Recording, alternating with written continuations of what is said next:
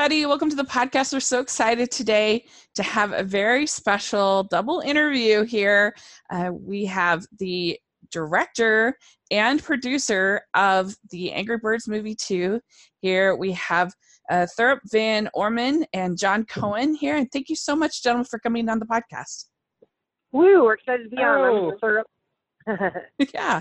So, Hi, John, hello.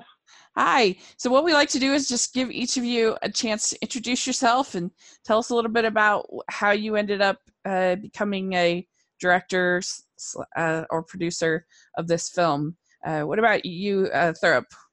Introduce yourself. Hi. Um, so, yeah, I'm Thurop.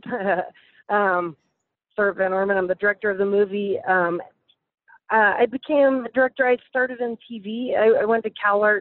Um, I started in 2000 at CalArts, and um, that was my goal was um, to be a movie director. And then once we got to CalArts, and they told us, well, you have to put in your time 15, 20 years till you became a director. Then I quickly lost interest in being a movie director um, uh, and went uh, and pitched my show Flapjack at Cartoon Network. Um, uh, and I'm glad that I had that experience. It was awesome to be able to make so many story, uh, create so many stories so fast and really experiment and try a bunch of stuff. Um, and, and, it really ended up being like the exact same timeline that they told me. Um, um, 15, 20 years um, before I got to direct a movie, but um, uh, just a different route, I guess. Mm-hmm. well, congratulations in in uh, finishing. So this is your first feature film. Um, yeah, I've I've helped out on a few. I helped develop um, the Little Prince movie. I worked on the Trolls movie at DreamWorks, um, and then I've um, just helped on a few movies here and there, um, just giving notes. Uh, but this is my first yeah first movie they let me direct. That's amazing! Congratulations. What about you, John? Um, why don't you introduce yourself to to all of us? Oh gosh, I was just trying to think about how to give a short version of this answer. um, so I um, I went to, to NYU for film school and then worked as an assistant for a few years after college. Um, and I ended up uh, I was working for a producer named Scott Rudin in New York, and then I ended up working at 20th Century Fox in the animation division um, for Chris Meledandri and was a studio executive on uh, a bunch of movies there, including Ice Age movies and Dr. Seuss's Horton Hears a Who and Alvin and the Chipmunks. And oh, um, wow. I put together the Peanuts movie in that time when I was there. And so, um, you know, eh, uh, from there I went and, uh, and, and went with Chris to Illumination and produced Despicable Me, uh, executive produced Hop, and developed a bunch of the, the projects that came after that and then produced the Angry Birds movie in 2016, um, and and and then recently produced Angry Birds 2. So um, that that was fast, right? Yeah, that's super impressive. wow. Uh, so, uh, was it a challenge coming up with what to do for a sequel uh, to come uh, after the first one was a hit?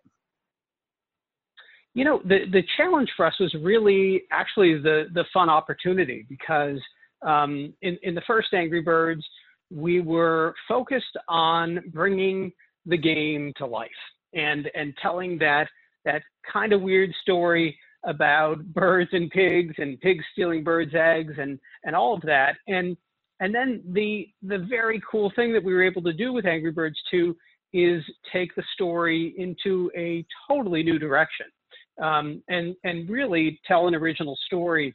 Um, and so it was it was it was a challenge, but but also really really fun to do. Mm-hmm. That's really cool. How early on were you involved in it, uh, as far as the creation and the idea and everything like that? Um, I came on pretty early. Um, uh, I've been on the movie yeah. for about two two and a half years. Um, John had already had the idea um, let's make the birds and pigs team up. And he pitched that idea to me, and I was like, oh man, oh that sounds amazing. And mm-hmm. and I think John kind of already covered this, but the chance to work with the characters and uh, uh, the emotions of the characters and not have to worry about um, the game and servicing that, but just to service a good story with these really great characters was amazing for me. Um, mm-hmm. it, uh, I think also just being able to develop these amazing new characters and to work with Leslie Jones and Awkwafina and Rachel Bloom um, and Sterling K. Brown and all of the amazing new characters that we have and to develop them was um, pretty fun, pretty amazing, and and pretty um, freeing to not have to service mm. um, the the the video game like they did in the first movie. that makes sense. Uh, so, how did you come up with the idea of Zeta or Zeta as a character, and why did you decide to make her purple? She's such a distinct color. I was curious.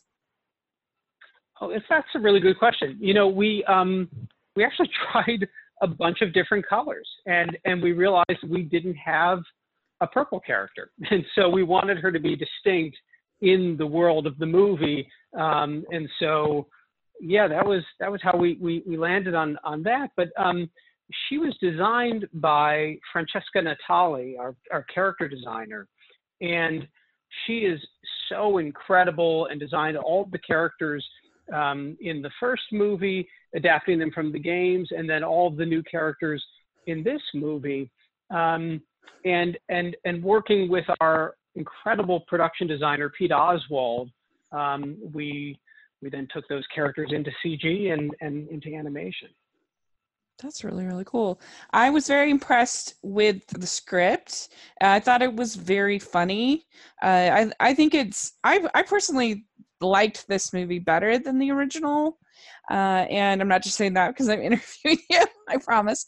Um, but I thought it was Me really too. funny, and I I particularly liked all the jokes with music, like when you would play like Lionel Richie or something like that. I thought you nailed those jokes, and I was wondering what that process was like writing the script. Um, can I jump in on this one? Yeah, please. Um, yeah. Uh, so, uh, uh this movie we really treated uh, as a really board driven, storyboard driven movie, and that's pretty common in TV. I think it's less common in features. Um, but I think uh, we gave ourselves the freedom to really come up with a lot of the humor in storyboard form, and that's where we wrote a lot of the movie. Um, so I, I think I think that's where a lot of those jokes uh, came from. Some some of the time, um, the storyboard artist actually pitched um, their sequence um, with music, and we used that exact music because it worked so well. And sometimes it's like, well, that was pretty funny, but um, let's make it even funnier, and we throw around ideas and come up with um, a better song. And and we worked really collaboratively. So all of the storyboard artists, um, Sean Charmatz the um, head of the story, um, John Cohen and I would sit in a room together and we would just spitball ideas. So someone would pitch and then we'd try to make it even funnier and plus it, and everyone joined in. Everyone had funny ideas. So really, uh, uh, this this movie, I think, is a lot of the humor came from that amazing core group that really worked together and made the movie as a team. That, that's great. I love hearing that. Uh, the jokes were so funny and were so continuous, and they kept coming that I and I was just laughing that I I just was I ended up really enjoying it. And I was wondering about the hatchlings plot. Uh, it kind of was separated its own thing, and so I was wondering if that was that was a challenge of how to involve the hatchlings. Yeah, you know, it was something that we we we worked on quite a bit and and spent a lot of time um, w- with our whole team that, that just mentioned, um, really trying to trying to craft what their story would be, and and we had many many different ideas along the way. Um, but uh, but but again, because the movie was so storyboarding driven, um, the, it, it really lent itself to the hatchlings, and of course the hatchlings came to life in their voices with with actual real little kids um, who were who were so much fun to have in, in the recording sessions, and, and I think just gave them that that extra authenticity as as little kids. Yeah, they were yeah, really we, cute. We, we knew we wanted to do these little cutaways, and I think I, I, originally the idea was just like comedy relief, um, just break up um, some of the um, more dramatic um, scenes with our main characters with these fun little um, bits. But then when we screened the movie for the first time, the kids were not just the kids, the adults, but mostly the kids were absolutely on the edge of their seats for these hatchling moments. It was very clear, like, oh, now the movie started for them. This is like the actual movie for a lot of the audience. Um, and so we uh, really just kept trying to find more and more fun scenes. And once once we uh, got rolling um, with some of these scenes, they uh, it, it, got easier and easier to find um, fun things to do with these characters and have them come in at the end and help wrap, wrap up the climax of the movie. Yeah, that's funny. Yeah, when I first saw those snakes, I was like, oh, wow, they went there. Wow. and, then, and then it ended. It ended really cute. That was fun. And, uh, so I was curious. So you had a pretty a number of new cast members in the film with Rachel Bloom, Dove Cameron, Leslie Jones. Uh, so how how did you decide on this new cast? Uh, was that challenging to kind of figure out uh, these new members of the team? I guess. You know, we really it's always so important to us to find people who are great improvisational comedians um, because they they not only come into the recording sessions and and are able to to, to perform the lines so hysterically funny, but they they contribute so much and and their improv and and, and ad libs and and even writing that they would do on their own and and bring into recording sessions um, can can really really play such a nice part in in the development of the characters. And so what we did was we we just went after the people that we thought were truly the funniest people out there today and we were so lucky that we were able to to have all of them say yes and and they were so excited about everything that that Thurop and the team were working on and doing and every time we would show them new material eh, more and more people just got excited to be a part of it. So um, we were we were super super lucky and, and once we found them, we really wrote the characters around them. So, I mean, nothing bugs me more than hearing a voice that doesn't go with the character of the movie in an animated movie. So, we tried really hard to make the characters really reflect the actors who were voicing them. Mm-hmm. Yeah. Uh, so, uh, was it a challenge uh, writing the new character, Silver, the new sort of love interest, kind of, uh, but but not not a, sort of subtly, I think, for for for Red, that whole plot line, but making her kind of stand on her own and become you know become confident. The movie goes along that story arc? It wasn't necessarily a challenge um, to write her in, but um, but I think uh, all of the writers on this um, were men, except for the storyboard artist. So I think first pass um, of her character wasn't as strong and amazing a character um, as she became once Rachel Bloom came in and gave her input because mm. um, you know we tried we tried to write a female character from our perspective, um, and I think you know there wasn't anything offensive or or wrong about it, but I think um, Rachel Bloom just fleshed that character out so much and made her. Uh, just so much more of a unique, special character than I think we could have done on our own, or we did on our own. Um, I, we brought her up to a certain point, and then Rachel Bloom made her amazing.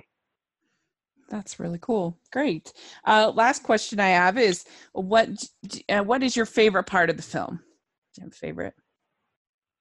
That is a hard question. I, I, I I'm going to answer with a very the very uh, boring answer and and just say that that I am super proud of the entire film and mm-hmm. and and truly thought that this was as an experience um, one of the most fun I've had in my career and and that is because of Thurop and because of the team that, that we've been talking about. It was one of the most smooth productions I've ever been a part of, and and and honestly, one of the most fun. That's great. I'll forgive you. Yeah. I, I, I definitely have um, favorite scenes, and a lot of them have already been brought up by critics. Um, but I think coming from the TV world, um, the most amazing thing for me to see in this movie, and and I've watched it hundreds, if not thousands, of times. I laugh every single time because um, the amount of nuance that the animators brought on once we finished storyboarding and finished um, doing the voice acting um, and putting those all together, the animators elevated the movie so much. And we really worked closely too, and they were very collaborative around, along the whole process.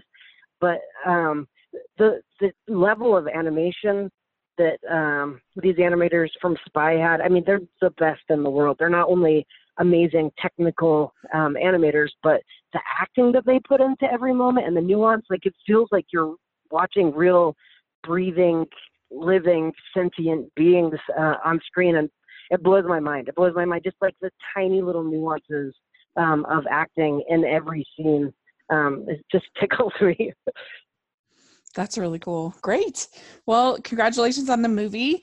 And uh, do you have social media that either of you want to share, or how they can help? When can people uh, see the see the finished film? When, they, when is it in theaters? Well, the the movie is in theaters on Tuesday. This Tuesday, August thirteenth. Yay! in the U.S. and and and it will start to uh, start to come out around the world this week. And so um, we are excited, and uh, I, I, am on, on on Twitter and Instagram at John Cohen One. Great. Uh, and are you on tw- yeah, social media at all, Thurop? Um, yeah, I'm on Twitter. I think I, I think I'm just Thurop on Twitter. Okay, maybe it's maybe it's Little Thurop on Twitter. I think on Instagram it's Little Thurop. Um, okay. I'll, I'll put all of that information uh, in the description. People can check it out. And uh, thank you again. I very much appreciate it. That'll be great. Awesome. Oh, Thanks so great. much, Rachel. Okay. Bye. Thank you. Thank you for doing right, this. Bye bye. Sure.